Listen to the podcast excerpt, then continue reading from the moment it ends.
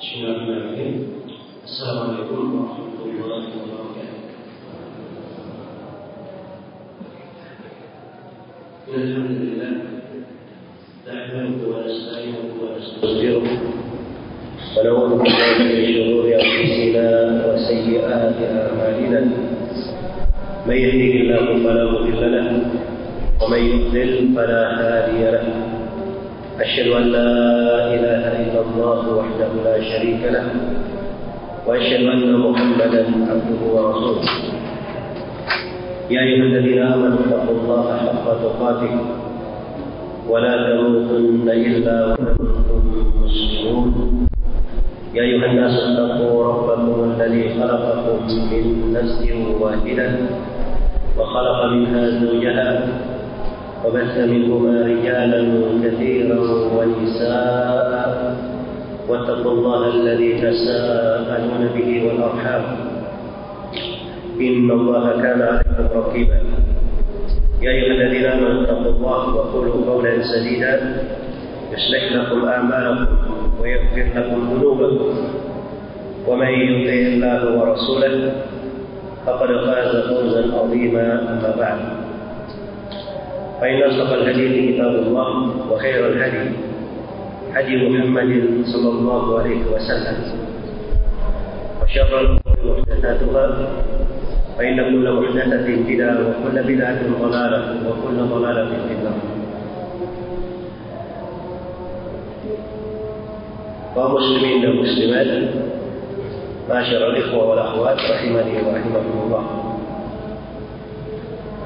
Alhamdulillah suatu bahagia di dalam kehidupan ini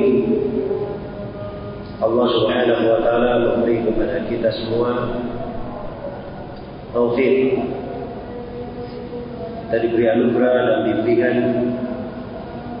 melakukan ketaatan-ketaatan yang pokok dari ketaatan itu adalah menunaikan kewajiban-kewajiban kita.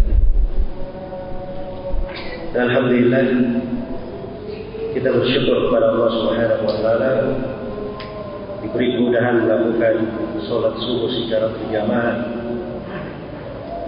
Itu nikmat Allah yang sangat besar. Sebagaimana banyak nikmat dan karunia Allah Subhanahu Wa Taala yang patut kita syukuri. Termasuk tema pembahasan kita pada pagi hari ini terdapat di dalamnya renungan-renungan akan berbagai karunia dan nikmat untuk umat Islam ini. Pedoman-pedoman yang mengandung kekuatan mereka, kebersamaan mereka dan sebab yang mengantar mereka pada berbagai jenjang tinggi di dunia dan di akhirat. Karena itu saya bermohon kepada Allah Subhanahu Wa Taala agar supaya menganugerahkan kepada kita semua al-ilmu nafi, ilmu bermanfaat dan amal serta memudahkan kita semua pada segala urusan di dunia dan di akhirat. Dan saya berterima kasih kepada teman-teman di dalam masjid kepada seluruh kawan-kawan yang kami sebab terselenggaranya acara ini. Semoga Allah Subhanahu Wa Taala melipat gandakan pahala dan kebaikan untuk semuanya. Menjadikan hal itu sebagai pemberat timbangan kita kelak di kemudian hari dari sebab yang dengannya kita semakin bersaudara dan semakin dekat pada Allah Subhanahu wa taala dan kepada surganya. Innahu waliyyu dzalika wal qadir alaih Tema pembahasan kita di pagi hari ini adalah sebuah hadis.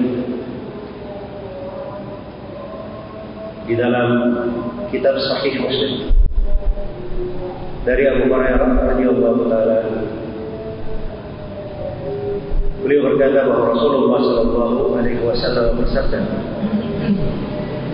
Tahasadu wa la tanajashu ولا تباغضوا ولا تدابروا وكونوا عباد الله إخوانا المسلم أخو المسلم. لا يظلمه ولا يخذله ولا يهديه ولا يحكمه التقوى ها هنا. ويشير إلى صدره ثلاث مرات. بحسب امرئ مسلم من الشر بحسب امرئ من الشر أن يحكم أخاه المسلم. كل المسلم كل المسلم على المسلم حرام دمه وماله وإرضه Hadisnya agak panjang. Terdapat berbagai etika Dan kebaikan. Ini termasuk fondasi-fondasi Di dalam keislaman Pijakan di dalam Kehidupan. Karena itu disebutkan Hadis ini oleh Imam Nawawi rahimahullah taala dalam Arba'in An-Nawawiyah. Tepatnya pada hadis yang ke-35. Karena memang Dia layak dikatakan sebagai salah satu fondasi Dari keislaman. Terdapat pokok Yang merupakan pijakan dalam hidup. Iya. Ada lima bagian penting dari hadis ini. Yang pertama tentang beberapa hal yang dilarang yang hendaknya ditinggalkan. Kemudian ditutup dengan sebuah perkara yang memastikan hilangnya hal tersebut dan tetapnya kebalikannya. Itulah sabda Nabi Sallallahu Alaihi Wasallam. La tahasad, jangan kalian saling hasad. Wala tanajal, dan jangan kalian berbuat najis. Mungkin bahasa dekatnya saling menipu. Wala tababab, dan jangan kalian saling membenci. Wala tadabaru, dan jangan kalian saling membelakangi. Wa kunu ibadallahi ikhwana.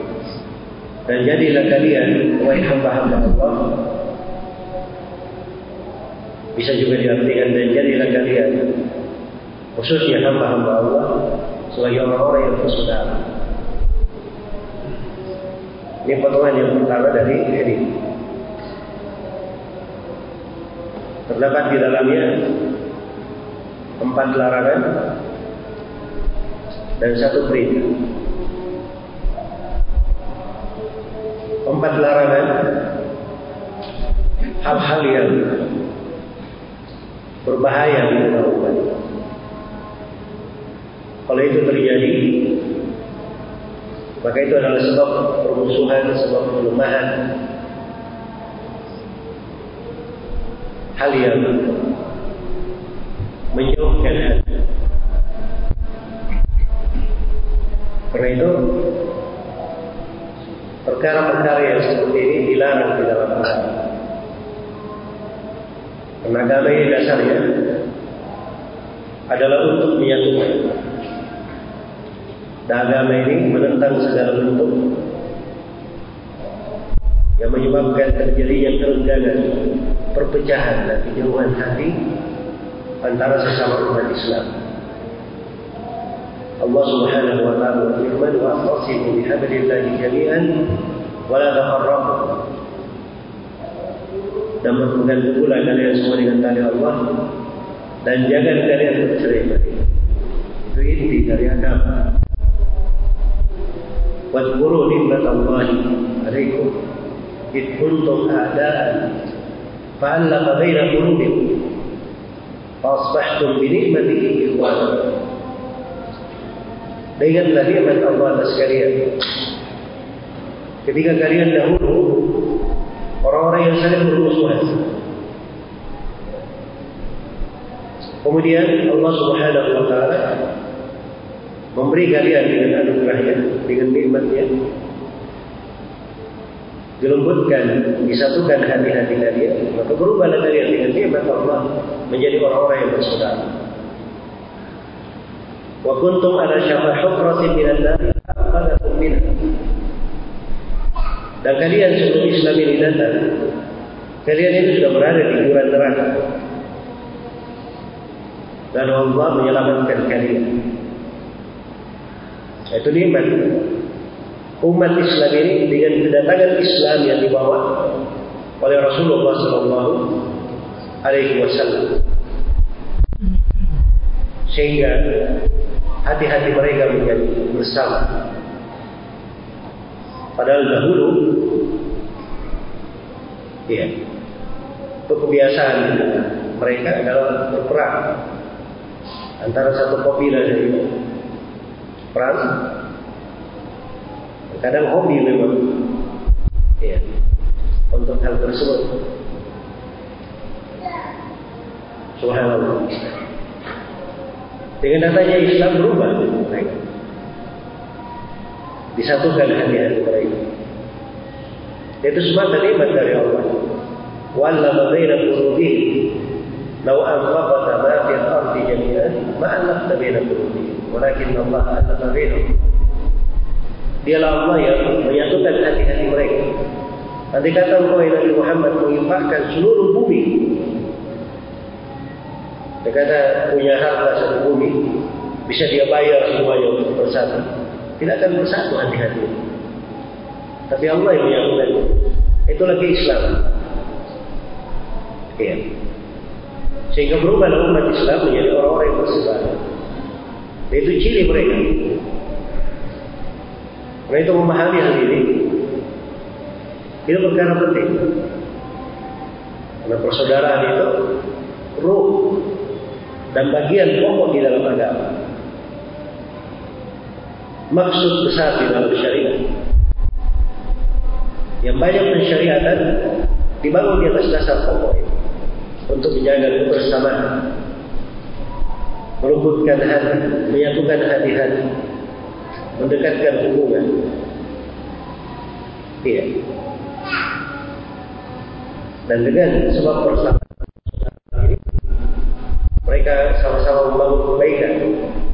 sama-sama meniti jalan di surga. Dan di surga kelak, mereka juga dipertemukan sebagai orang-orang yang bersaudara. Iya. Sebagai orang-orang yang bersaudara dikumpulkan di atas dipandingkan saling berhadapan ikhwanan ala sururin mutafahim sebagai orang-orang yang bersaudara. Itu sifat melekat dibawa ke akhirat. Cirinya penduduk surga. Cirinya penduduk surga. Makanya seorang muslim itu punya hak besar. Walaupun dia ada kekeliruan ada dosa dan maksiat. Tapi dia seorang muslim keislamannya itu punya nilai besar ada kehormatan-kehormatan yang harus dijaga dan dipelihara Kayaknya di hadis ini empat larangan mulai dari empat larangan. Yang pertama la tahasadu. Jangan kalian saling hasad. Yang pertama. Jangan kalian saling hasad. Yang kedua, wala tadajashu. Dan jangan kalian melakukan najas. Najas itu dalam penggunaan khususnya orang yang menaikkan harga hanya untuk merusak, bukan untuk membeli. Atau untuk merugikan orang lain. Itu najis.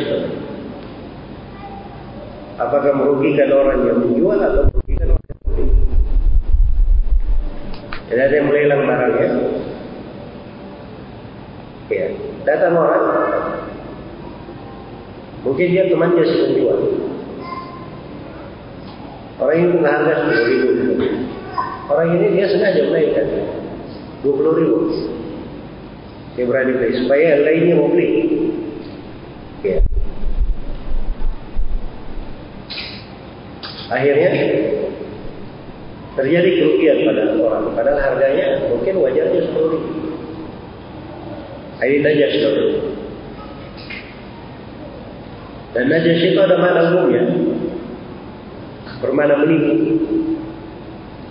Segala hal yang menyebabkan seseorang itu tertipu itu disebut najas. Iya. Nah, ini dilarang. Nata najas. Yang ketiga dari larangan. Wala ta'awal. Dan jangan kalian saling membenci. Jangan kalian saling membenci. Dan keempat. Wala ta'awal. Dan jangan kalian saling membelakangi. Kalau empat larangan. Datang satu perintah. Wa kunu ibadah Allah ikhwana. Jadilah kalian ibadah Allah ibadah Allah pembahasan bahasa Arab itu dua era. Bisa sebagai munada dan bisa masuk ala ikhtisar. Ya kalau diterjemahkan wahai hamba-hamba Allah jadilah kalian orang yang bersaudara itu di atas mana munada kalau di atas mana ikhtisas diterjemahkan dan jadilah kalian khususnya hamba-hamba Allah sebagai orang yang bersaudara. Sebagai orang yang bersaudara. Iya. Jadi ini semuanya potongan yang pertama dari hari ini. Mengandung empat larangan dan satu perintah. Empat larangan ini ini hal-hal yang dilarang di dalam syariat karena bertentangan dengan perintah. Bertentangan dengan mana persaudaraan hasad. Itu artinya dia menghendaki hilangnya nikmat dari saudaranya itu. Hasad. Dan hasad yang ada di penggunaan asalnya tercela kecuali kalau hasadnya itu hanya terkait dengan murni ingin seperti itu. Padahal yang merupakan kebaikan. Karena itu kata para ulama hasad itu hukumnya beraneka walaupun dasarnya hasad adalah hal yang diharamkan tapi hukumnya beraneka ragam yang paling buruknya dia tidak menghendaki ada nikmat pada saudaranya. Dia juga tidak mau hal itu. Iya. Yang paling buruk. Nah ini seperti hasadnya kaum orang-orang Yahudi. Orang-orang Yahudi itu punya hasad besar. Dan dari ciri orang-orang Yahudi dan akhlak mereka itu selalu hasad. Antara sama mereka saja hasad apalagi terhadap, terhadap selain mereka. Terhadap selain mereka khususnya umat Islam. Besar sekali hasadnya orang-orang Yahudi. Sebagaimana kaum munafikin juga hasad kepada umat Islam. Sebab mereka menyembunyikan kejelekan di hatinya menampakkan kebaikan Jadi tidak melihat, tidak suka melihat hal yang baik pada orang. Ini hasad namanya dalam bentuk yang paling buruknya. Ada hasad buruk juga di bawah. Ada nikmat ada saudara ya, tapi nikmat itu ingin juga dia dapatkan. Namun nikmat tersebut tidak dia inginkan ada pada saudara ini dia hilangkan. Ini juga masuk di dalam kategori hasad yang buruk. Perkara yang diharamkan. Yang ketiga, ada jenis dari hasad. Nikmat pada saudara itu.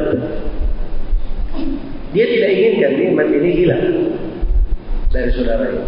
Tapi dia juga ingin dapat nikmat itu. Ingin mendapatkannya. Ini hukumnya terbagi. Kalau dia pada hal yang merupakan perkara dunia, maka itu tidak ada manfaat. Tapi kalau dia dalam hal yang merupakan perkara baik, perkara akhirat, maka itu adalah hal yang dipuji, bagus. Itu disebut hasan juga. Tapi bahasa lainnya disebut dengan nama gipta. Disebut dengan nama gipta. Kalau bahasa lain. Dia ingin seperti saudaranya dapat seperti itu, tetapi dia tidak menghendaki nikmat itu hilang dari saudara itu, tetap ada pada dia. Karena itu syah dari Nabi Sallallahu Alaihi Wasallam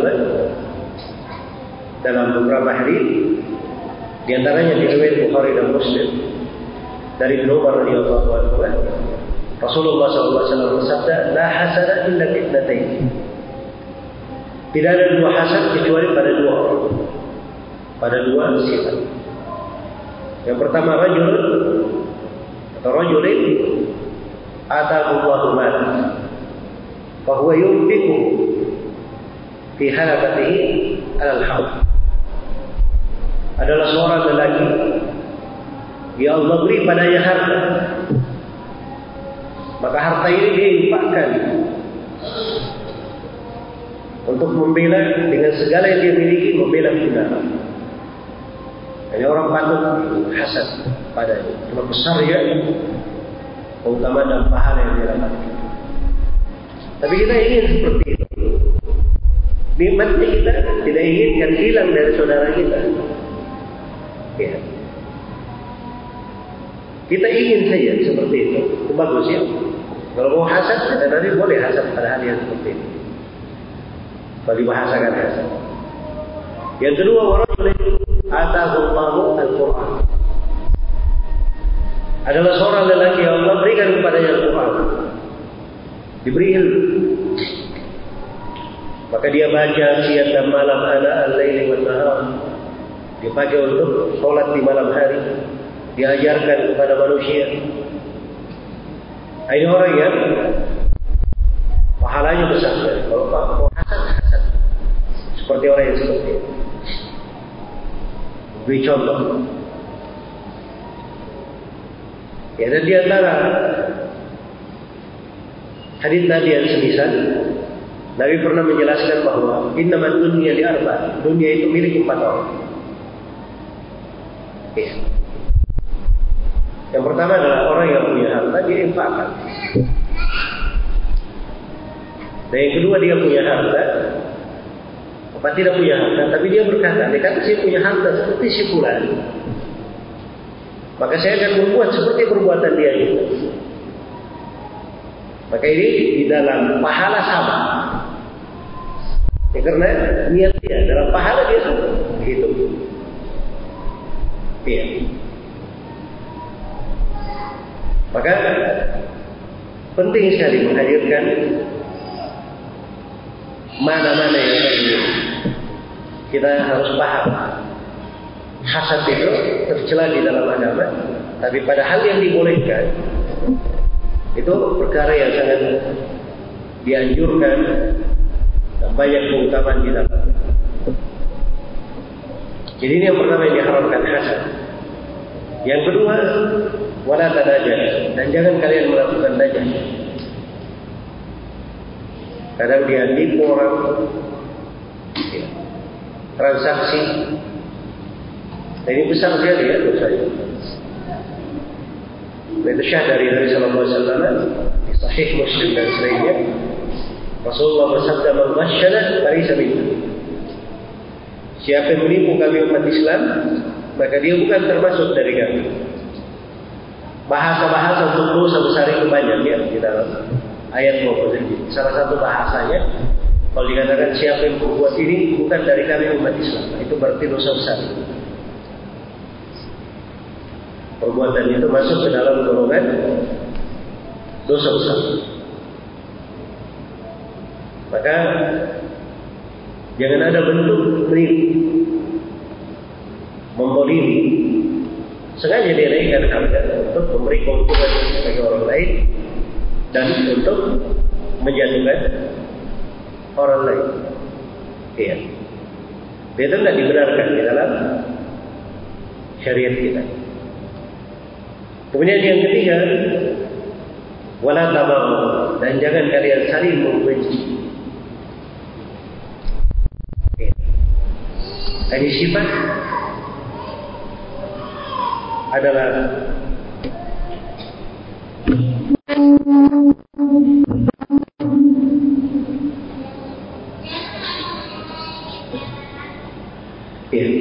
Jadi ini sifat adalah sifat yang sangat tercela. Membenci, saling membenci. Ya, kalau itu ada pada umat Islam, itu sebab kelemahan, sebab kemunduran, sebab kemunduran. Harusnya kalau ada masalah di antara umat Islam dan pembahasan-pembahasan yang pembahasan secara syar'i. Maka dipermasalahkan secara syar'i tapi jangan membenci saudara kita sebagai seorang muslim. Dia tetap punya hak sebagai seorang muslim. Keislaman dia besar di sisi Allah. Eh, harganya sangat agung. Dan dari bentuk pengagungan kepada Allah kita agungkan apa yang diagungkan oleh Allah Subhanahu wa taala. Itu takwa yang kita akan terangkan. Maka wala tabaghu, jangan kalian saling saling membenci. Pada hal yang bisa menyebabkan saling membenci dengan manusia itu dihindari, dilarang di dalam syariat. Karena itu dilarang iman, dilarang namimah.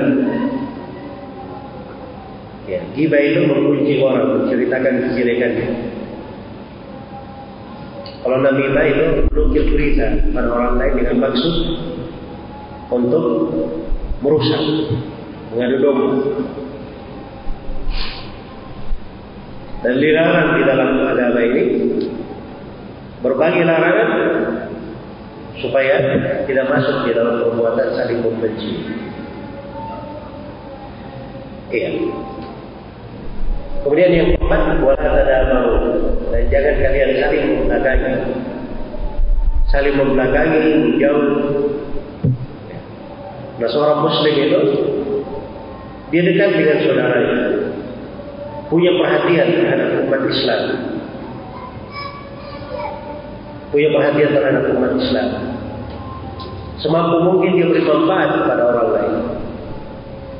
Nabi Sallallahu Alaihi Wasallam bersabda, "Man istata'a minkum ayyam habu falyaf'al." Siapa di antara kalian yang mampu memberi manfaat kepada saudaranya, hendaknya dia melakukan itu. Kalau bisa memberi manfaat, diberi manfaat. Iya. Itulah keberkahan seorang di dalam ini.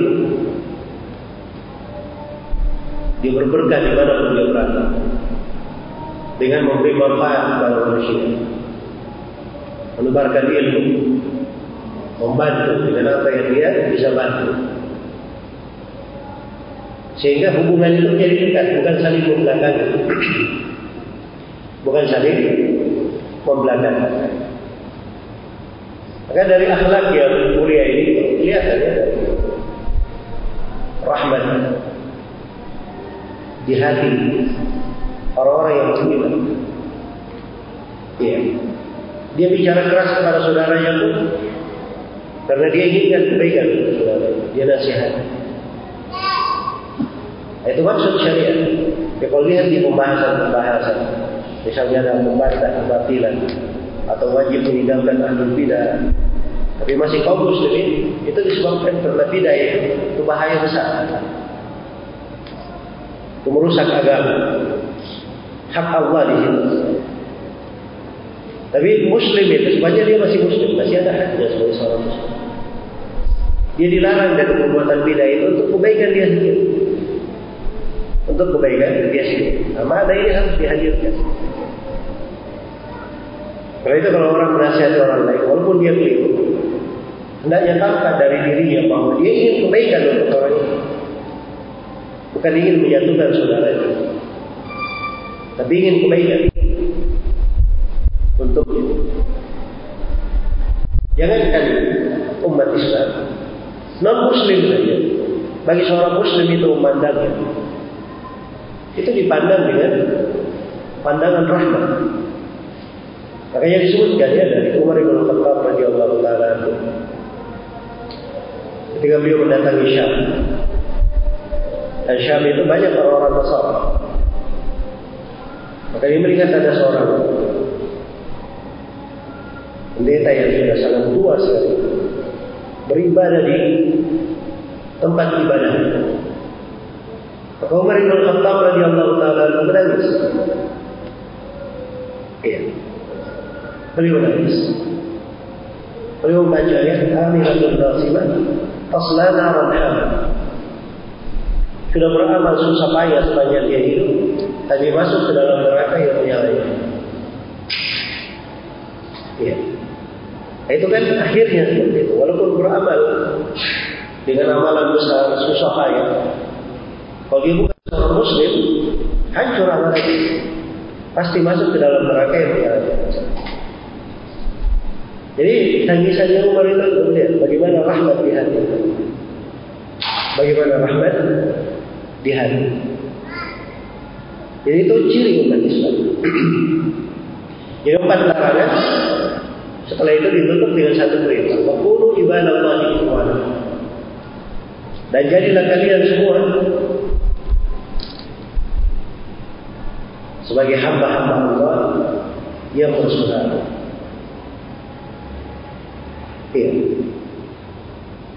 Jadi ibadah Allah di situ kalau disebut ikhtisas itu khususannya siapa yang ingin meraih predikat sebagai hamba Allah dia.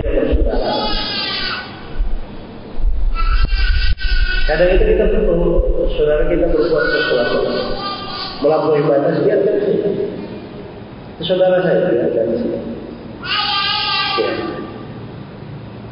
Kalau seorang hamba Allah itu, kalau dia hamba Allah, dia tahu dirinya. Dia hanya beribadah kepada Allah. Bukan hamba hawa nafsu ya. Bukan memperturutkan syahwat. Bukan mengikuti kemarahannya. Tapi dia ingin bagaimana dia diridhoi di sisi Allah. Subhanahu wa ta'ala. Ayolah ya. Bisa berdoa akan menjaga kebersamaan. Iya. Dan ketika dipanggil wahai hamba-hamba Allah, jadilah kalian orang yang bersaudara. Jadi panggilan dengan nama ibadah Allah, hamba-hamba Allah ini penting ya. Ada maknanya. Karena adanya permusuhan, kebencian, saling membelakang, itu munculnya dari kesombongan. Ada kibur. Kesombongan ini bisa diobati kalau dia tahu bahwa dirinya tidak ada apa-apa. Dia ini budak Allah, hamba Allah. Seorang hamba itu tidak memiliki apa-apa. Itu mana ibadah. Kesombongan ini dia melahirkan berbagai penyakit. Karena itu Nabi Sallallahu Alaihi Wasallam bersabda di hadis Ibnu Mas'ud riwayat Muslim. Ya, kata beliau la yadkhulul jannah man kana fi qalbihi mithqalu dzarratin tidak masuk surga orang yang di hatinya ada sebesar darah dari kesombongan. Ditanyakan kepada Nabi apa kesombongan itu? Ya Rasulullah, bukankah Wajar kalau kita pakai sendal yang bagus, pakai baju yang bagus. Ya. Apa itu sombong juga? Maka Nabi terang Nabi itu sombong pada dua hal. Al-kibru, batarul haq, wa ghamdun nas. Kibr itu adalah sombong terhadap kebenaran. dan dia meremehkan manusia menganggap rendah orang lain ini dua hal harus kita periksa pada diri kita sombong kepada kebenaran itu masalah besar ya? itu dari sebab yang membuat hati itu menyimpang. Karena kebenaran itu itu harus kita hormati. Kita junjung tinggi karena kebenaran berasal dari nama Allah Al-Haq. Allah itu menamakan diri Al-Haq yang maha benar. Maka kebenaran berasal dari sisi Allah dari sisi Allah. Al-Haq min Rabbikum kebenaran itu datanya dari Rabb kalian. Jadi kalau dia beriman kepada Allah beriman terhadap nama-nama Allah di antaranya nama Allah Al-Haq yang maha benar maka dia akan terima kebenaran. Dia cinta kepada dia. Dia senang untuk mencari senang untuk mencari dan kalau diskusi dengan siapapun seperti Imam Syafi'i kalau saya sudah diskusi saya tidak peduli kebenaran itu tampak di lisan saya atau di lisan teman saya. Yang mereka cari adalah adalah kebenaran. Kayaknya suatu hari beliau Imam Syafi'i suatu hari beliau diskusi agak hangat dengan Yusuf bin Abdullah As-Sadr. Dan kelihatannya ada hal yang memanas. Begitu selesai, kata Yusuf bin Abdullah As-Sadr, saya tak melihat ada orang yang lebih berakal dari Imam Syafi'i. Itu selesai dia pegang tangan saya. Dia berkata, wahai Yunus atau wahai Yusuf. Yunus ya Yunus. Tidakkah layak kita tetap bersaudara walaupun kita berselisih dalam masalah ini. Makanya kata beliau, saya tak melihat ada orang yang lebih berakal dari Jawa. Dari Imam Syafi'i. Iya. Itu sifat pengikut kebenaran. Karena itu yang kita pelajari dari para ulama kita. Kalau kita menegur orang tua, ya, itu karena semata kebenaran yang kita ketahui. Bukan melihat kepada diri kita. Diri kita banyak kesalahan. Namanya manusia. Mana ada manusia semua menjamin dirinya bersih dari kesalahan. Tapi kebenaran itu itu selalu jelas. Itu yang ditampakkan. Dan bagi orang yang menyelisih kebenaran, itu memang dirahmat. Muslim maupun non Muslim, hanya bentuk rahmatnya berbeda. Dari situlah keindahan Islam. Ya. Ini dari pokok-pokok syariat ya, dimaklumi. Hanya saya subhanallah kadang masalahnya itu kita berislam sesuai dengan keinginan kita sendiri. Bukan dibangun di atas dasar tuntunan agama apa yang dipelajari dari ayat-ayat dan hadis-hadis Rasulullah Sallallahu Alaihi Wasallam. Tapi kadang kita nebak-nebak, oh baiknya, kayaknya begini, kayaknya begitu. Padahal kalau kita bukan tuntunannya jelaskan. Jadi kesombongan yang pertama itu namanya batar Allah, menentang kebenaran, menentang kebenaran. Iya. Bahkan Rasulullah SAW mengajari kepada para sahabat ketika syaitan itu datang kepada Abu Hurairah berwujud manusia lalu mencuri harta zakat yang dijaga oleh Abu Hurairah tiga kali terjadi tiga malam maka syaitan ini mengajari kepada Abu Hurairah kalau mau tidur baca ayat kursi kamu tidak akan didekati oleh syaitan sampai masuk di waktu pagi. Nah, ini kan pengajaran kan? Syaitannya sendiri yang bercerita. Karena selama ini pengalamannya seperti itu.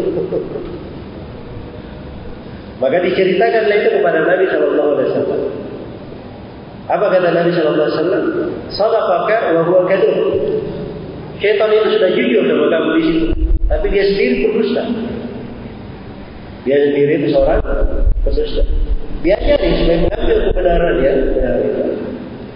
Ya. Pendustanya memang itu harus diketahui bahwa dia memang pendusta. Tapi pada hal yang benar diterima. Bahkan itu dari syaitan itu diterima. Ya. Karena itu menghormati kebenaran itu penting. Bagian dari kebaikan. Jangan sampai ada batal Allah.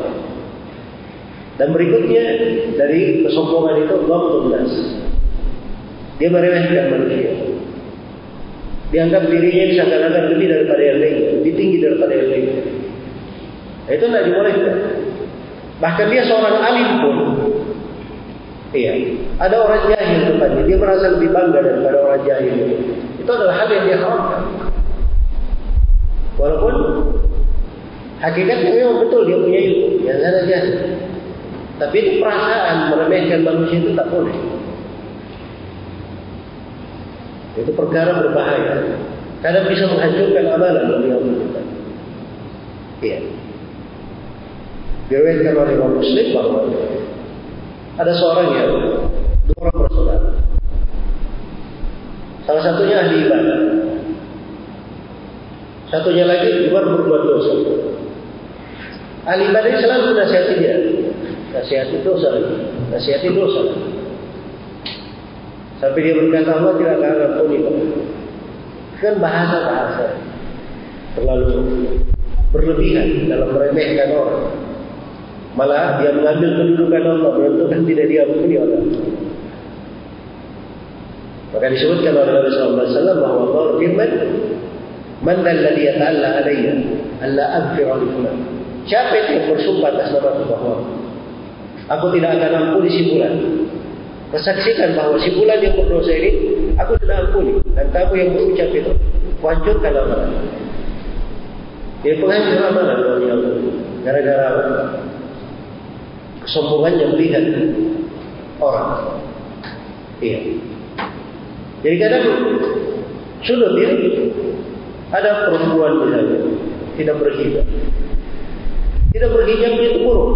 Dalam agama melakukan hal yang diharamkan. Tapi belum tentu dia itu buruk pada segala sudut pada dirinya 100% mengandung keburukan. Mungkin ada sudut-sudut tertentu ada kebaikan lebih baik daripada kita. Lebih baik daripada kita. Nah, itu bentuk seperti ini di dalam memandang kepada manusia itu penting. Jangan selalu kita melihat membanggakan pada diri kita jiwa itu kalau selalu dipandang dengan pandangan bangga terhadapnya itu akan mencelakakan tapi jiwa itu harus dipandang di atas masyarakat taksir dia selalu melihat diri yang perlu kekurangan banyak hal yang belum dia lakukan. Iya. Itu kelihatan ya dari para ulama yang punya jasa-jasa besar. Iya punya jasa-jasa besar untuk umat Islam. Bersama dengan itu, dia berkata, saya belum bikin apa-apa. Belum bikin apa-apa. Saya itu kadang, saya baca biografi sebagian ulama kita ya. Terharu pada sebagian ulama. Termasuk pada guru saya, Syekh Mukbil, rahimahullah ta'ala. Saya baca di ulasan orang-orang yang menemani beliau, masa sakit di dekat wafatnya itu. Beliau kadang berucap, saya ini sedikit ikhlas. Saya sedikit ikhlas. Terus saya pikir pada diri saya itu, halnya masuk akal itu. Saya berucap seperti itu. Cuma tuh bisa bayangkan dia seorang guru hadir di muridnya, itu tidak pernah apa tuh. Kalau sudah waktu pelajaran, hari raya Idul Fitri saya mengajar. Hari raya Idul Fitri, Idul Adha. Ya. Dan mungkin saya tahu hal-hal yang murid-murid yang duduk di belakang ada. Kadang saya lihat Syekh Mokbil itu batu, dia bawa satu tangan batu, itu ada darah di satu tangan. Tapi senyum-senyum aja. Dia nggak tampak kan? Mana ada orang nggak ikhlas begini model? Ya kan? Tapi beliau sendiri selalu mengatakan saya masih sedikit ikhlas. Nah itu orang yang bagus di dalam menilai diri seperti itu. Diri itu jangan selalu dilihat. Oh saya sudah berbuat begini, sudah berbuat begitu. Bahkan itu akan membahayakan. Yang menilai amalan kita itu bukan diri kita. Yang menilainya itu adalah yang memberi harga itu adalah Allah Subhanahu Wa Taala. Kita berusaha berjalan sesuai dengan tuntunan dan syariat. Iya. Dari mana kalau ada di hati setiap Muslim? Akan baik. Mereka ribut apapun tidak ada masalah.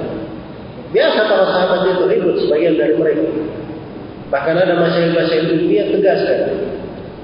Pernah yang berkata kepada Ibnu Abbas. Ibnu Abbas memberi fatwa haji tamat. Ya. Kata orang-orang ya, wahai Ibnu Abbas, Abu Bakar dan Umar hajinya haji kiram. Mara Ibnu Abbas radhiyallahu taala anhu. Kata beliau, "Yushaku an tumtar tijaratan min as-sama'." Aqulu lakum qala Rasulullah wa taquluna qala Abu Bakar wa Umar. Saya khawatir hujan batu dari langit menimpa kalian. Saya menyampaikan tuntunan saya berkata Rasulullah bersabda begini. Lalu kalian beban saya dengan ucapan Abu Bakar berkata berbuat begini, Umar berbuat begini. Agak tegas ya Ibn. Tapi bersama dengan itu tidak diketahui di dengan para sahabat itu. Ada hal yang rusak di tengah mereka. Padahal ada hal-hal yang mereka siap benar. Ya. Dimaklumi antara Ali bin Abi Thalib dan Muawiyah radhiyallahu anhu. Bersama dengan itu, Ali bin Abi Thalib berkata, "Ikhwanuna, mereka saudara-saudara kita." Itu lihat bahasa-bahasa itu kan. Ya walaupun ada perselisihan, itu dibangun di atas rana Rana memang agama, ada hal sudut dari agama dia, pandang bisnis. Tapi tetap dia jaga hak sebagai saudara. Karena itu Nabi Sallallahu Alaihi Wasallam memerintah di sini waktu ibadah Allah ikhwan. Jadilah kamu yang paham Allah sebagai orang yang bersaudara. Iya. Hindari empat itu, ini tadi sebab permusuhan, sebab kebencian, sebab kesombongan, berbagai penyakit. Nah untuk penegasan menghindarinya, nah itu perintah. Jadilah kalian orang-orang yang bersaudara. Persaudaraan itu ada konsekuensi. Ada ciri-cirinya. Persaudaraan itu perlu pengorbanan. Persaudaraan itu kadang dia perlu dia mengalah. Di dalam persaudaraan itu banyak dia doakan saudaranya, dia cinta kebaikan, sedang memberi manfaat. Iya sedang memberi manfaat. Di belakang persaudaraan itu dia bergembira. Kalau melihat saudara-saudaranya di atas kebaikan. Dan dibangun di atas persaudaraan itu. Kalau ada hal yang kurang pada saudaranya, dia juga sedih. Untuk hal itu. Ya. Kalau ada misalnya saudaranya jatuh dalam ini, dia gembira. Nah itu enggak benar ya. Harus selalu ditandasi tanda-tanya diri harus kita tata diri. Pasti ada perkara yang kurang rapi di sini harus dirapikan. Kalau saudara jatuh dalam kejelekan, keburukan, harusnya kan kita sedih. Nah, itu bentuk dari keimanan, kesempurnaan itu. Dalam hadis riwayat Bukhari dan Muslim, Rasulullah SAW bersabda, "La yu'minu ahadukum hatta yuhibba li akhihi ma yuhibbu li nafsihi." Tidaklah beriman salah seorang di antara kalian dengan keimanan yang sempurna sampai dia cinta untuk saudaranya apa yang dia cintai untuk dirinya. Apa yang dia cintai untuk dirinya. Makanya kalau ada kebaikan dia cinta itu saudaranya. Ya. Nah itu dari sebab besar yang memasukkan orang itu ke dalam surga. Pernah Nabi SAW duduk ya bersama para sahabat. Terus Nabi berkatakan, masuk sekarang ini seorang lelaki dan penduduk surga. Masuklah seorang, seorang hadir biasa. Besoknya Nabi berucap hal yang sama. Akan masuk seorang dari penduduk surga. Masuk lagi orang itu. Sampai tiga kali. Dan seorang sahabat di situ, Abdullah bin Amr bin As, radhiyallahu anhu,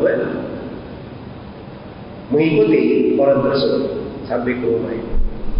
Terus minta izin, akhirnya minta izin supaya tinggal di tampung rumahnya tiga hari sebagai tamu.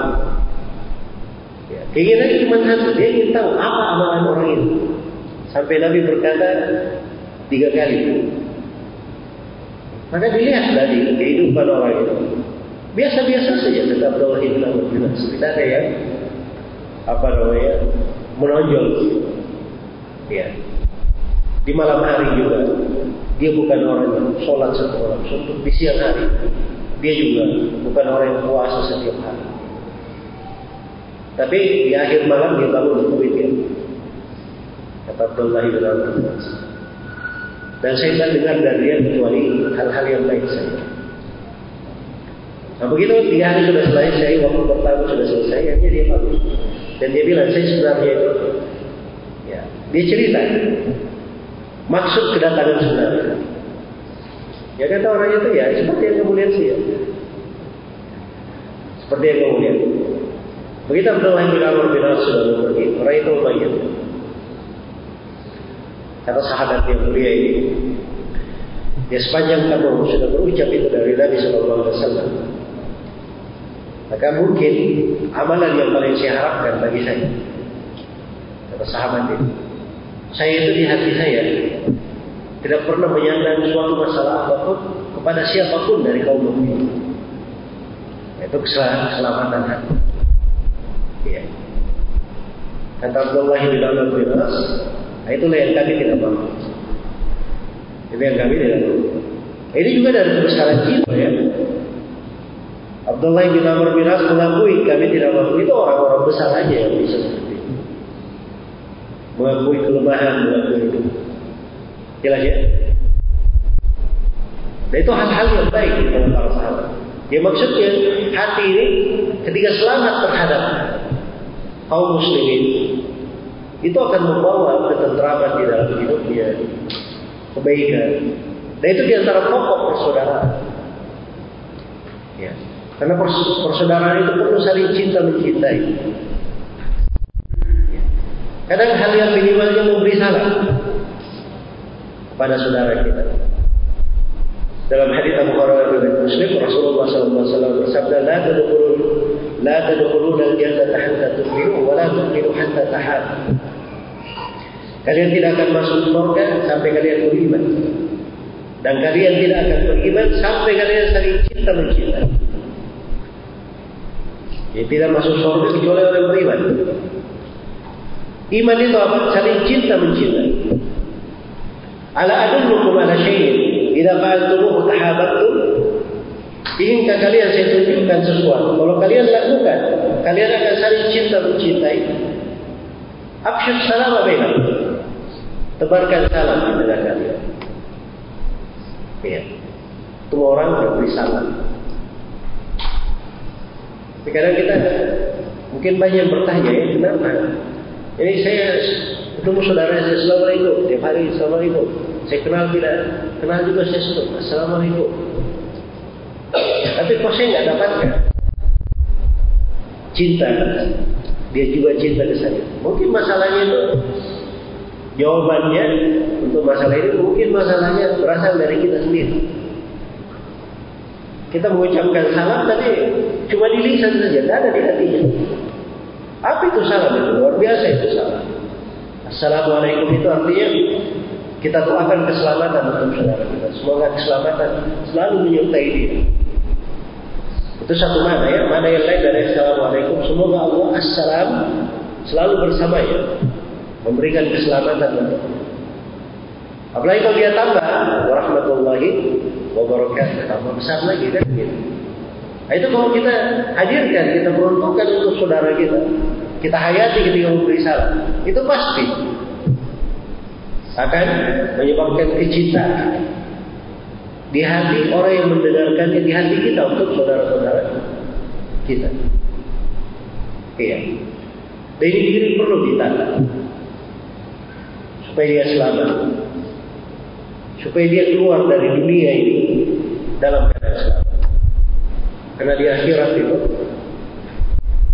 Allah Subhanahu wa taala telah menetapkan yauma la yanfa'u malu wa la banun illa man taqallaha bi qalbin sadid Hari kiamat itu hari di mana harta dan anak-anak tidak akan bermanfaat. Kecuali siapa yang menghadap kepada Allah dengan hati yang selamat. Dengan hati selamat. Menebarkan salam. Kalau dia memberi salam dijawab. Ya, dia minta nasihat dinasihati. Dia sakit dikunjungi. Dia sakit dikunjungi. Ya. Dia adalah seorang muslim yang perlu dibantu. Ada hal yang keliru pada dirinya. Maka dinasihati. Dia meninggal, diantar jenazahnya. Nah, itu semuanya dari hak-hak berjalan di dalam umat Islam. Iya. Perlu kita menegakkannya untuk kebersamaan. Demikian pula senang. Ya. Saudara kita itu di atas kebaikan, menanyakan, ya. sering hadir sholat berjamaah. Itu dari hal-hal yang mengangkatkan, melembutkan hati. Baik. Kemudian di selesai ya potongan yang pertama tadi tadi. Potongan yang kedua dan Nabi Shallallahu Alaihi Wasallam al Muslimu akul Muslim. Seorang Muslim itu adalah saudara bagi Muslim yang lain. Disebutkan persaudaraan. Kalau dia saudara, apa konsekuensinya? Kata Nabi Wasallam, la yang dia tidak akan mempolimi saudaranya. Wala yang Ya. Tidak akan melakukan khudlan terhadapnya. Hal yang mengkhianatinya, hal yang menjatuhkannya, hal yang membuatnya tidak baik. Dia tidak melakukan itu. Wala yakdimu. Dan dia tidak dustakan. Atau dia jatuhkan dalam dusta. Wala yahdimu. Dan dia tidak merendahkan. Ya. Tidak meremehkan. Tidak meremehkan. Saya sudah singgung tadi ya, tentang meremehkan. Bentuk dari sombong. Iya. Makanya kita itu ada sudut pandang pada diri. Kalau kita bahas masalah diri, diri itu jangan selalu kita pandang bagus-bagus.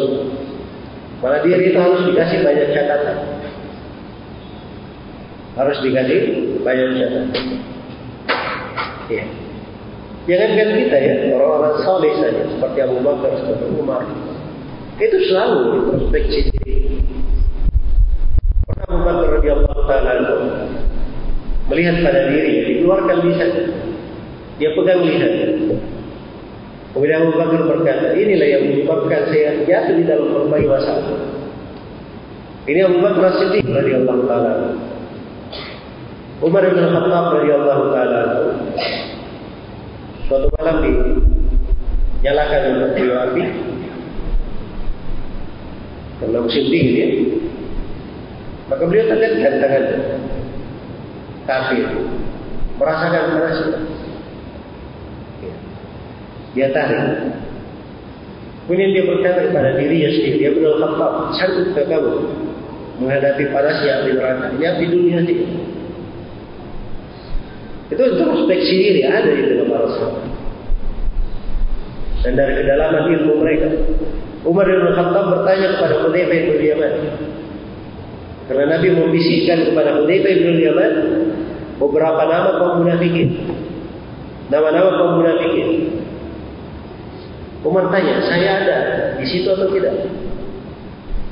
Tidak ada. Saya Umar sudah pede. Oh, saya pasti tidak di sini. Bila ya, masih nanya kepada Hudzaifah. Sampai waktu itu Hudzaifah berkata, "Wahai Amirul Mukminin, ini pertama dan terakhir." Dan demi Allah saya tidak cerita lagi selain daripada tempat. Kata Hudzaifah, kamu tidak termasuk itu. Sudah selesai. Gembira Umar bin Khattab radhiyallahu taala. Sampai pernah Umar berkata, dia kata ada dia mengumumkan di langit bahawa semua dari kalian di dunia ini masuk surga kecuali satu orang Kata Umar, saya takut satu orang itu adalah saya. Satu orang itu adalah adalah saya. Ya beda dengan kita ya, bedanya bukan besar. Seakan-akan kita ini semua sudah apa namanya dijamin masuk surga. Ya. Walaupun kita berharap selalu sih doakan supaya kita semua itu semua yang hadir di sini dan penduduk surga. Tapi dalam benatan jiwa, jiwa itu harus kita selalu melihat bagaimana cara dia baik.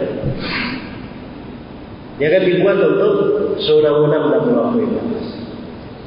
Iya. Karena itu seorang muslim, saudara bagi muslim yang baik.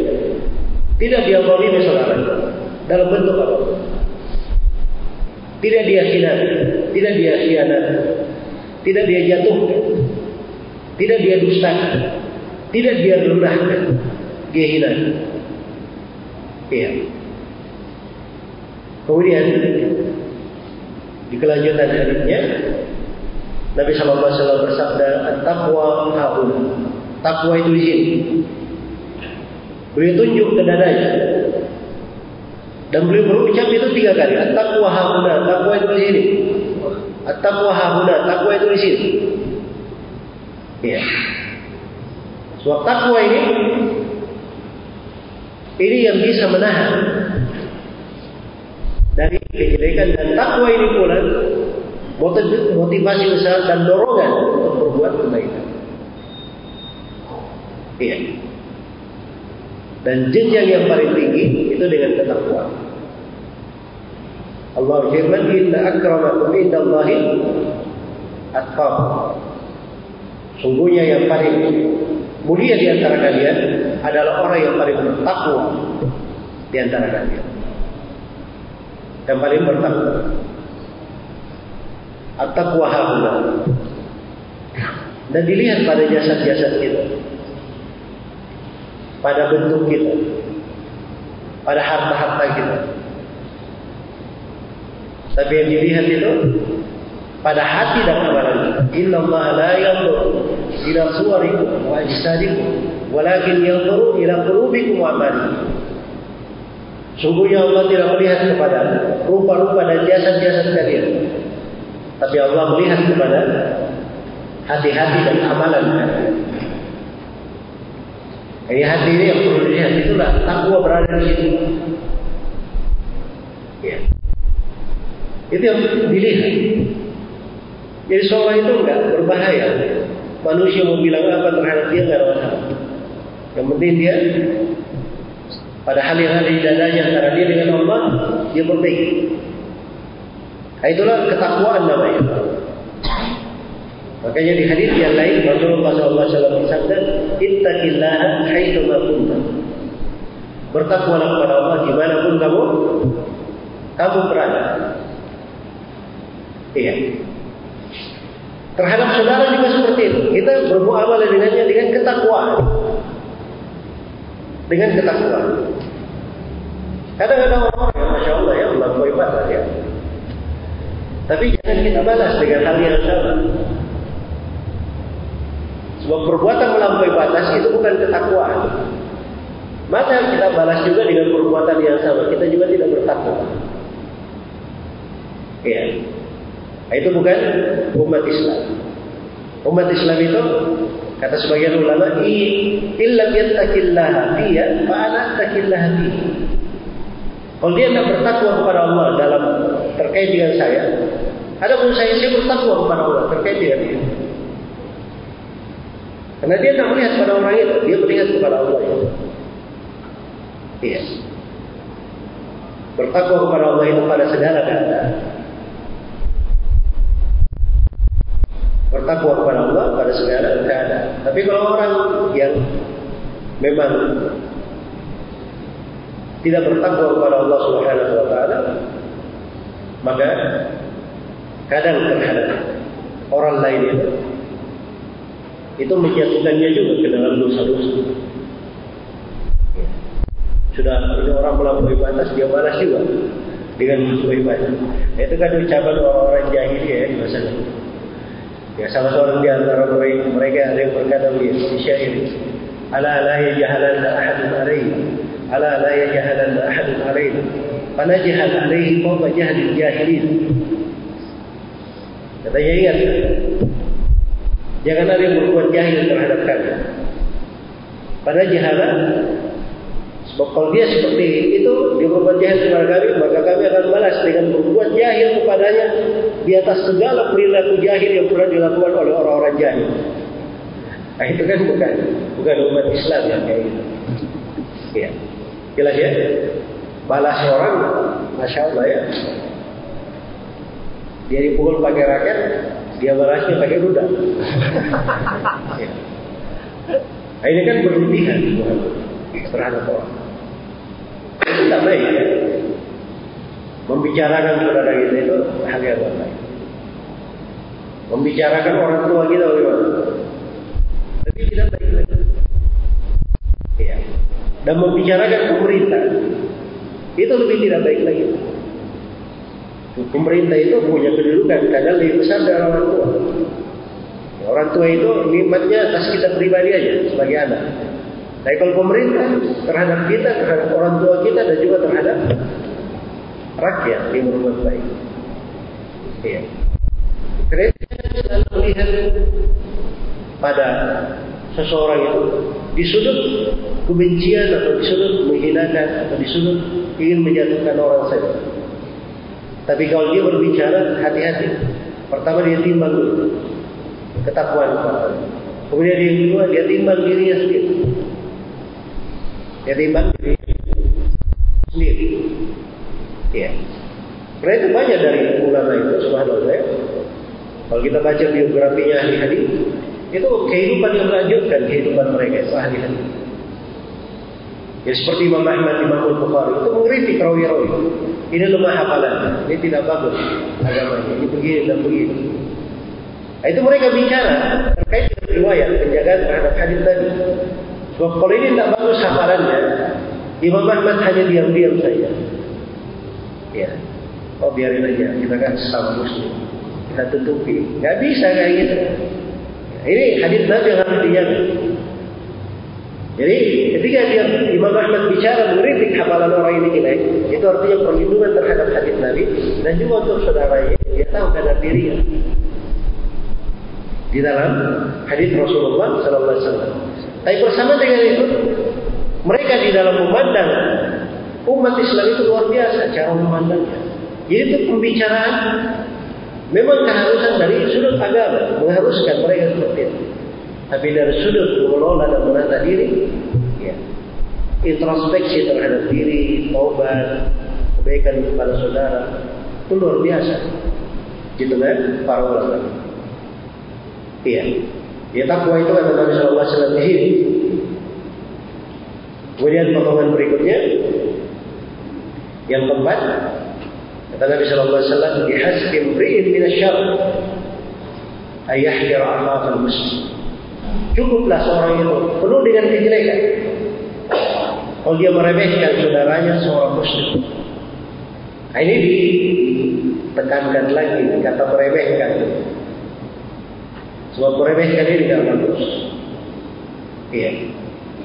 Meremehkan ini tidak bagus. Jadi kalau seorang terlintas di hatinya hal yang seperti itu, dia beristighfar. Beristighfar kepada Allah Subhanahu taala. Mohon ampun untuk hal itu. Jangan dia didik diri meremehkan orang lain. Sampai seperti yang saya terangkan ya, orang bermaksiat saya dia meremehkan begitu bisa membahayakan dia. Ya. Bisa membahayakan. Tapi dia benci maksiat saudaranya. Dia nasihat supaya berhenti. Tapi menghinakan orang, jangan menghinakan orang. Jangan menghinakan orang. Pernah datang seorang yang minum khamar. Datangkan kepada dicabut. Datang lagi, datang lagi. Ada seorang berkata subhanallah, akhzatullah. Semoga Allah memperburuk orang ini. Tahu banyak dia didatangkan. Kata Nabi wasallam, jangan kamu celah dia. Ama ta'lamun annahu yuhibbu Allah wa rasulahu. Tidakkah kalian tahu bahwa dia ini cinta kepada Allah dan Rasulnya? Subhanallah. Minum khamar tapi Rasulullah sebut apa? Dia cinta kepada Allah dan Rasulnya. Ada sudut lain kamu tak lihat. Ya. Punya kecintaan kepada Allah dan Rasulnya. Dan mungkin kita di dalam hal tersebut belum tentu bisa sampai ke derajat dia yang dipuji oleh Nabi Sallallahu Alaihi Wasallam. Karena itu jangan selalu melihat pada seseorang itu di sudut tidak baiknya saja. Mungkin ada sudut-sudut lain. Sudut-sudut lain. Itu selalu kita latih diri kita. Lewat kepada orang ada buat gue ini kurang bagus sudah nasihati. Tapi kita berpikir mungkin dia lebih baik daripada saya di sisi Allah. Mungkin ikhlas, lebih ikhlas daripada saya. Mungkin dia ada amalan lain. Itu hal-hal yang harus kita kembangkan untuk menata diri dan jiwa. Iya. Ini yang terakhir. Nabi Wasallam, "Kullul Muslim, ala Muslim, haramun damu, wa malu wa irdu." Setiap Muslim atas Muslim yang lainnya itu haram darahnya, hartanya, dan kehormatannya. Ini tiga hal ya. Dijaga. Apa artinya haram itu? Haram itu artinya sesuatu yang terlindungi, dilarang masuk ke situ. Iya, karena tahrir itu dari kata menahan. Jadi ini terhormat darahnya, hartanya dan kehormatan harus dipelihara. Nah ini termasuk masalah besar itu. Karena Nabi SAW pernah menyampaikan tentang hal itu di, di khutbah, di hajatul wada, di haji perpisahan. Iya. Beliau berkata, La inna lima wa amwalakum wa a'ramakum alaikum haramun ahurmati yawmikum hadha fi syahrikum hadha fi baladikum hadha ketahuilah sesungguhnya darah-darah kalian harta-harta kalian dan kehormatan-kehormatan kalian adalah haram antara sesama kalian. Haram antara sesama kalian. Harus saling harus kita hormati. Tidak boleh kita langgar sebagaimana haramnya hari kalian sebelumnya Nabi bertanya kepada para sahabat ini kita di hari apa mereka menjawab di hari Arab. Ini kita di bulan apa? Mereka menjawab bulan Dzulhijjah. Mereka waktu itu tidak menjawab ya para sahabat. Karena mereka menyangka bahwa Nabi akan menyebut dengan penamaan lain. Padahal mereka tahu. Nabi berkata ini bulan Dzulhijjah. Negeri kalian ini negeri apa? Maka Nabi terangkan bahwa ini semuanya terhormat itu. Hari Arafah itu terhormat. Bulan Dzulhijjah bulan terhormat dalam Islam. Ya. Bulan haram. Negeri Mekah dan di sekitarnya itu disebut di negeri Mekah itu disebut tanah haram. Terhormat. Sebagaimana terhormatnya hari ini bulan ini negeri sama darah kalian, harta kalian, kehormatan kalian. Haram atas sama kalian. Diberi pendekatan kepada para sahabat tentang kedudukan seorang muslim. Iya. Bagi ini hadis-hadis luar biasa ya. Kandungannya sudah banyak dan sudah terlihat ya berbagai usul dan pokok pembahasan. Di dalamnya ada pokok terkait dengan akhlak umat Islam. Di dalam hadis ini ada pokok yang menerangkan bagaimana menjaga persaudaraan Kemudian yang ketiga, di dalam hadis ini juga ada pokok-pokok kejelekan yang harus ditinggal. Tidak boleh kita dekat untuk menjaga kebersamaan. Ya Allah Taala. Baik selesai dari pembahasan tadi, jadi mungkin yang bisa kita kaji pada pertemuan di pagi hari ini. Ya mungkin kalau ada pertanyaan, tiga pertanyaan saja. Saya bisa. Ya. Silakan mulai dari Tuan Roman. Pak Tangan saja. Assalamualaikum warahmatullahi wabarakatuh. Assalamualaikum. Ini untuk juga pemanfaatan kita bersama. Kemarin kita makan pandemi COVID. Kemudian juga juga sekarang kita penjelasan bapak jemaah. Memang ada beberapa ada sekarang ini yang kita dari pihak takmir PKM ini kita melakukan protokol kesehatan. Harus juga dalam sholat menjaga jarak menggunakan masker. Karena saya sendiri sebagai takmir di sini, saya juga dokter. Jadi artinya itu mengatakan bagaimana protokol sholat kita membuat masuk waktu yang di sini di dunia itu termasuk ustaz-ustaz juga yang terkenal dari juga jadi ustaz-ustaznya itu sudah semua kenal yang menjadi itu yang harus dan dunia jadi mohon penjelasan tentang beberapa dan saudara-saudara kita masih berkeras untuk tetap harus sholat tidak apa nah pembahasan dari Bapak. Walaupun kita sudah beritahukan bahwa sebenarnya dari kami di sini kita katakan bahwa kita di sini menggunakan dalam keadaan darurat.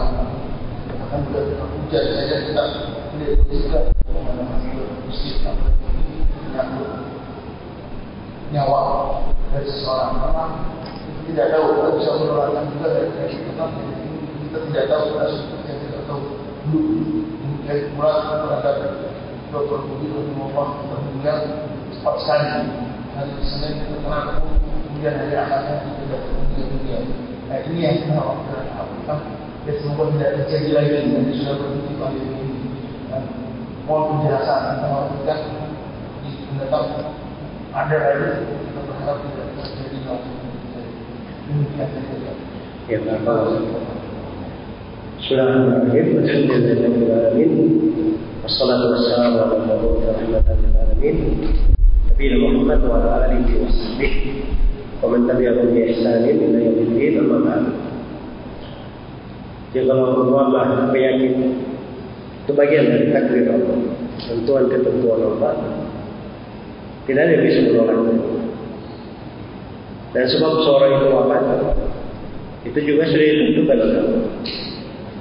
Kita mau di kondisi apapun, kalau sudah ditakdirkan wafat, akan wafat juga. Iya. Akan wafat juga. Tapi ada di dalam syariat ini. Namanya mengambil sebab. Itu bagian dari tawakal. Jadi tawakal itu jangan dikatakan dia cuma bersandar kepada Allah. Tapi tawakal itu ada komponen yang lain. Dia mengambil sebab untuk selamat. Itu tawakal namanya. Itu secara akal juga tidak mungkin ada orang mau selamat dia tidak tempuh jalur selamatan. Mau selamat di atas tata dan jalannya dia di, di tengah jalan. Kelas dia ngambil jalur orang. Nah, itu tidak benar.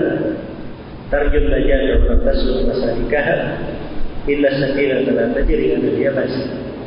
Kamu menghendaki keselamatan tapi tidak menempuh jalan-jalan. Perahu itu tidak ada berjalan di dalam. Harus pada tempatnya. Itu sudah tentuan. Ya. Kalau dari sudut kenyataan, kenyataan itu, itu bukan. Covid itu bukan. Apa namanya? Rekayasa bukan kosmik. Bukan suatu khayalan. Itu sudah terjadi. Orang melihat. Nah, itu hal yang membahayakan. Karena itu peraturan-peraturan dari pemerintah, protokol kesehatan itu dipatuhi. Dipatuhi. Kapan diperketat, diikuti. Diberi keringanan, diambil sesuai dengan keringanannya, tapi tetap dijaga dari sebab-sebab keselamatan. Ya. Dan memang harus berimbang. Ada hal-hal dari sudut masalah. Sholat berjamaah, menghadiri majelis ilmu, itu kehidupan juga. Ya, kehidupan juga. Salah satu komponen negara sebuah negeri, mereka terdidik dan belajar. Ya. Ya kalau online terus memang itu menurunkan kualitas SDM.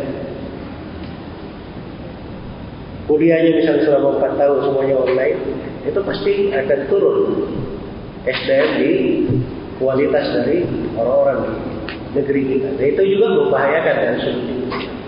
Jadi memang hal-hal itu harus berimbang dalam melihatnya. Dan pada urusan yang terkait dengan umum, itu wewenang pemerintah di situ, ranahnya pemerintah. Iya. Kita walaupun ahli di hal tertentu, tapi ada hal ranah itu kita tidak bisa masuk. Itu wewenang pemerintah dalam hal tersebut. Sama ya di bidang ilmu agama. Seorang yang belajar agama itu, dia bisa memberi solusi di mana saja. Apa saja yang diperlukan. Tapi ada hal-hal tertentu itu memang wewenang pemerintah. Karena di dalam hal tersebut bukan dilihat masalah itu pada satu sudut saja. Harus dilihat pada banyak sudut. Ada sudut-sudut kadang terkait dengan rahasia negara, kadang terkait dengan maslahat umum, Ya tidak mungkin disampaikan ke masyarakat secara luas. Sebab itu mungkin bisa membahayakan di dalam menciptakan kemaslahatan dan menolak bahaya. Menolak maksud. Nah, itu hal-hal yang terkait dengan apa namanya kemaslahatan umum seperti itu. Karena itu paling mudahnya sudah ya. Nabi itu sudah memberikan dia dan sudah memberikan pijakan kalau terjadi apa saja, fitnah apa saja, ujian apa saja, nanti kan sudah kasih jalan ya. Itu hadisnya di Bukhari dan Muslim dari Hurairah bin Yaman radhiyallahu anhu. Rasulullah SAW bersabda, "Talzam jama'at muslimin wa imam." Kamu bersama jemaah kaum muslimin dan imam mereka. Ya. Itu selalu dilihat pada hal-hal yang seperti ini itu dikembalikan kepada orang yang berwenang. Jadi ketika pemerintah memberikan kelonggaran, diambil kelonggarannya sesuai dengan peraturannya, tetap menerapkan protokol kesehatan dan seterusnya. Dijaga dan tidak perlu dikhawatirkan hal tersebut. Tidak ada dari sudut agama yang mencela kita dan melarang dari hal itu. Orang hujan saja hujan. Kita diberi izin untuk sholat di rumah. Hujan. Disyariatkan kepada muadzin untuk mengumandangkan as-salatu firrihal sholat di rumah rumah kalian. Ini hujan ini. Padahal dari sudut bahaya orang kena hujan itu tidak langsung mati kan kena hujan. Iya. Tapi bisa membahayakannya, bisa memperatkannya. Apalagi sesuatu yang lebih berbahaya daripada itu bisa melayangkan nyawa, bisa membuat orang lain apa namanya tertular. Maka hal-hal yang seperti itu harusnya lebih mungkin lagi dijadikan sebagai sebagai untuk. Ya. Karena itu kita harus melihat pada diri kita. Tadi saya sudah sebutkan ya, sifat seorang muslim itu dia tidak senang saudaranya tertimpa apa? kejelekan. Maka kalau dia tahu pada dirinya misalnya ada penyakit atau ada hal yang kadang dia khawatir untuk saudaranya, maka dia di rumah itu lebih bagus. Itu ada di dalam hadis-hadis riwayat Bukhari dan Muslim. Orang yang kalau bawa makan bawa mentah, bawa mentah ya, ya. biasanya bau yang menyengat. Maka jangan dia hadir ke masjid. Jangan dia hadir. Jadi alasannya itu dua. Yang terganggu itu manusia ya, dan terganggu juga malaikatnya. Ya. Karena malaikat terganggu tata'adza mimma yata'adza minhu bani Adam. Dari hal yang Adam terganggu dengannya, malaikat juga terganggu dengan hal tersebut. Ini orang yang makan bawang ini. Padahal makan bawang itu hanya terkait dengan bau tidak enak saja. Bukan bisa membuat orang mati di sampingnya atau tertular karena makan bawang yang tertular jadi bau juga tidak. Ya. Tapi karena mengganggu di sudut itu, bagaimana pula kalau dia misalnya sudah tahu dirinya positif tiba-tiba ke masjid. Masjid oh itu perkara yang sangat Allah. Semuanya sudah ditakdirkan. Masya Allah ya. Nah, itu nggak benar ya. Kalian Baik. Jadi mungkin secara Simpulan seperti garis-garis besar ya. Yang pertama seorang itu pada hal umum itu wewenangnya di publik. Jangan masuk ya di ranah umum itu bawa pendapat pribadi, seruan pribadi. Itu bukan ranah kita. Walaupun dia seorang ustaz ya. ya. Jangan diikuti protokol kesehatan, sholat semua musyrik. Ya. Padahal pemerintah beritahu untuk apa? Jaga jarak atau misalnya sementara sholat di rumah dulu. Ya. Seorang ustaz itu tidak boleh menyuruh seperti itu. Itu overacting namanya, bukan wewenang dia. Bukan wewenang dia. Ya kita kalau ada yang terjadi seperti itu kita doakan supaya diberi hidayah. Tapi kita tahu apa sikap kita dalam hal yang seperti. Kemudian yang kedua, pada hal-hal yang memang udur di situ secara syar'i, itu tidak usah kita berat. Toh Allah yang subhanahu wa ta'ala memberi udur kepada kita. Kita diizinkan untuk hal tersebut. Dan Rasulullah SAW bersabda, Inna Allah yuhibbu antuk taruhasu. Allah subhanahu wa ta'ala itu cinta keringanan yang dia berikan, kita mendatangi keringanan, mengambil keringanan tersebut. Jadi, kalau ada keringanan, jangan kita beratkan diri kita dengan hal yang Allah memberi keringanan untuk kita di sini. Iya. Yang ketiga, hal-hal yang terkait dengan ibadah, kewajiban kita, itu kita berusaha semaksimal mungkin untuk apa? Untuk menegakkannya. Kita ini sebagai seorang muslim perlu belajar. Seorang muslim muslim perlu belajar. Sebagai seorang warga negara juga perlu belajar. So, komponen-komponen dalam negeri ini itu harus belajar supaya di tengah bangsa ini orang-orang cerdas. Orang-orang yang berpotensi berbuat kebaikan di atas negeri, di atas bumi yang dia pilih. Iya. Itu adalah hal yang penting dari kemaslahatan umum yang dipelihara dan dijaga. Cuma ini semuanya perlu dikompromikan ya. Baik. Itu mungkin cara garis besar ya kesimpulannya wallahu taala. Baik. Silakan pertanyaan yang kedua.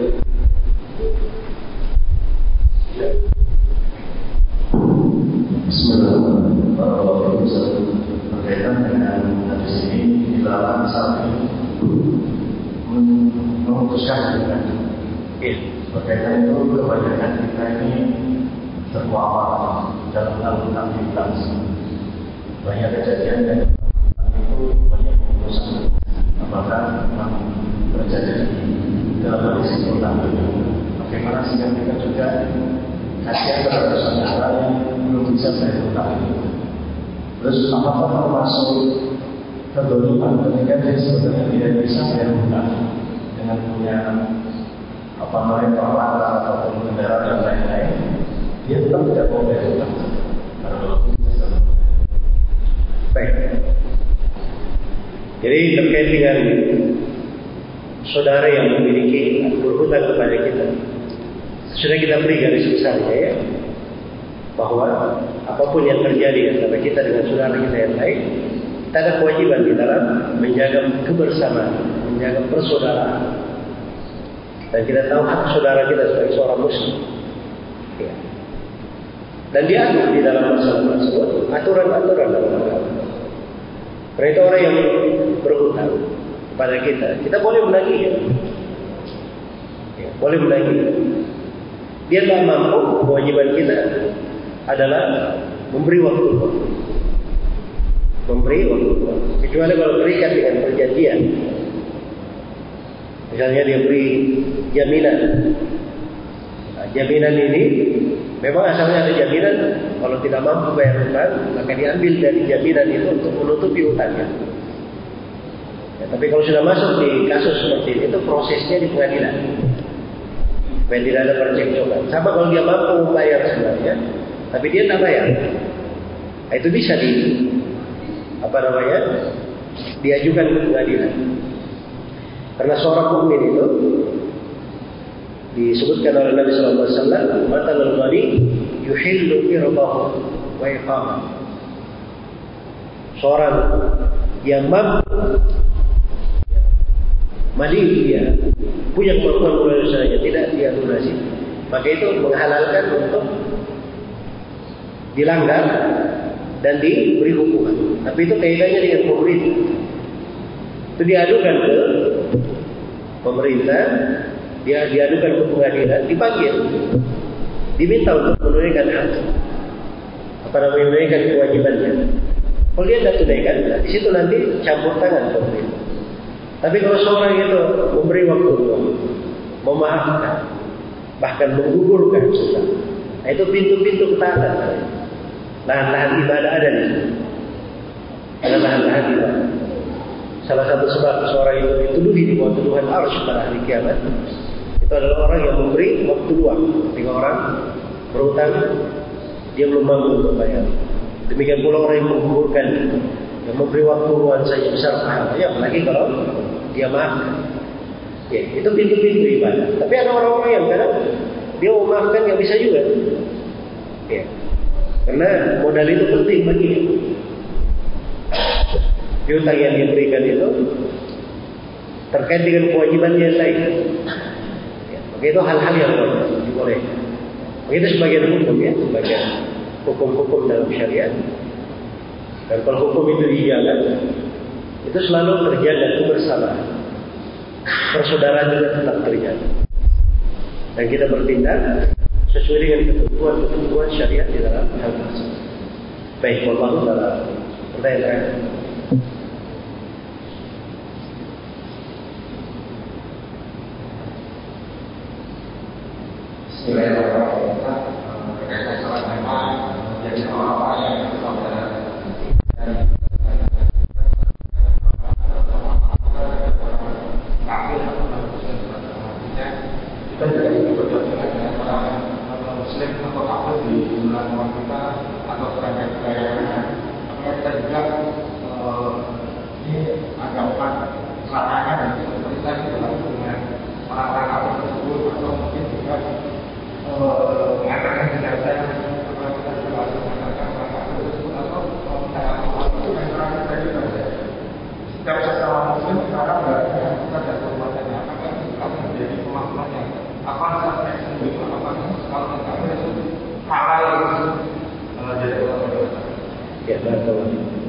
Jadi hukum-hukum yang kita terangkan dari dalam hadis itu itu terkait dengan hak-hak seorang muslim. Hak-hak seorang muslim. Ada non muslim, dia punya hak-hak lain diterangkan juga secara terperinci. Ya kalau kita masuk dalam menerangkan hak-haknya, itu ada hak. Kalau dia sebagai warga negara, dia ada hak sebagai warga negara. Kalau dia sebagai tetangga, dia punya hak sebagai tetangga. Kana yu'minu billahi wal yawmil akhir falyukrim jarah. Siapa yang beriman kepada Allah dan hari akhirat, hendaknya dia muliakan tetangganya. Iya. Kalau dia sebagai warga negara dia bertransaksi bermuamalah, hartanya dia itu itu tidak boleh kita lakukan. Sebab itu namanya mempolimi. Karena itu tidak ada di kamus umat Islam itu mempolimi seorang muslim dan juga menzalimi non muslim. Sebab penzaliman semuanya diharamkan. Pada muslim maupun pada non muslim tidak boleh berlaku zalim. Iya. Tidak boleh berlaku zalim. Terkait dengan masalah tadi haram darah harta kehormatannya. Itu memang hukum ditetapkan untuk siapa? Umat Islam. Tapi bukan artinya orang kafir itu halal darah ya tidak. Malah dalam syariat kita itu darah yang dilindungi itu ada empat. Yang pertama darah seorang muslim dan tiga ini darah terkait dengan orang kafir. Dengan tiga jenis kafir. Yang kedua darah kafir dini. Kafir dini yang tinggal bersama kita dalam satu negara juga dilindungi oleh negara. Warga negara. Kafir dini. Yang ketiga kafir mustakmil tapi dia minta jaminan keamanan masuk ke negeri itu. Itulah posisi tamu-tamu diplomasi, turis-turis. Mereka itu kalau masuk ke Indonesia itu di stempel di bandara. Stempel di bandara itu itu akad pemerintah memberi jaminan keamanan tidak boleh masuk ke Indonesia dan dia juga harus ikuti peraturan Indonesia. Kan begitu? Ya. Maka ini juga tidak boleh di ganggu darahnya ringan. Yang keempat, namanya kafir Quran. Kafir muahad ini dia kafir di negeri lain. Tapi antara kita antara kita umat Islam dengan negeri kafir itu ada hubungan bilateral untuk tidak saling berperang, tidak saling mengganggu.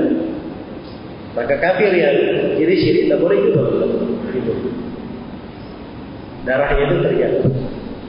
Dan umumnya di masa sekarang ini antara negeri Islam dengan negeri non Muslim itu ada hubungan-hubungan kenegaraan, hubungan bilateral yang mencakup hal itu. Makanya Nabi SAW itu ketika sudah melakukan perjanjian di Hudaybiyah, maka seluruh orang-orang kafir Mekah, ini orang-orang kafir Mekah ini yang paling musuh Nabi, mengusir mereka dari negeri. Itu tidak boleh diganggu lagi. Bahkan Nabi berucap ucapan yang tegas. Itu hadirnya di dalam riwayat Al-Bukhari dari Amr bin Al-As radhiyallahu dari Abdullah bin Amr bin Al-As radhiyallahu anhu. Rasulullah bersabda, Rasulullah SAW bersabda, Man qatala mu'ahadan lam ra'ihatul jannah. Siapa yang membunuh kafir mu'ahad, dia tidak akan mencium surga. Ya. Kenapa begitu?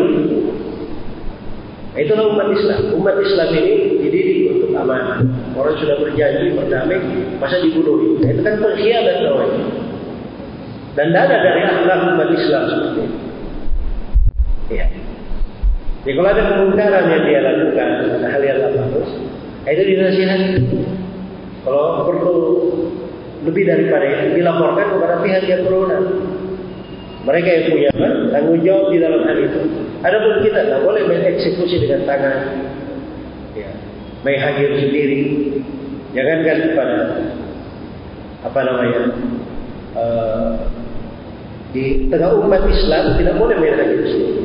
Demikian pula pada Muslim tidak boleh menghakir sendiri. Ya. Di dalam agama ini tidak ada istilah menghakir sendiri. Tidak ada. Ada seorang melakukan tindakan sweeping sendiri, begini sendiri, itu tidak dibenarkan dalam agama. Ya.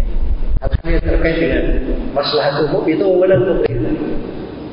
Kita tidak boleh masuk ke dalam ranah yang merupakan wewenang pemerintah. Karena itu disebutkan di dalam kesepakatan mereka bahwa hal-hal yang terkait dengan masalah kalau masalah hukum, masalah sanksi umum itu di tangan pemerintah, di tangan pemerintah. Itu tidak silap pendapat di kalangan para ulama. Baik, jadi itu sebagian gambaran ya syariat kita di pembahasan yang ditanyakan. Semoga bermanfaat untuk semuanya dan mohon maaf atas segala macam kekurangan. Subhanallahumma wa bihamdik asyhadu an la ilaha illa anta astaghfiruka wa atubu ilaik. Walhamdulillahirabbil alamin. Wassalamualaikum warahmatullahi wabarakatuh.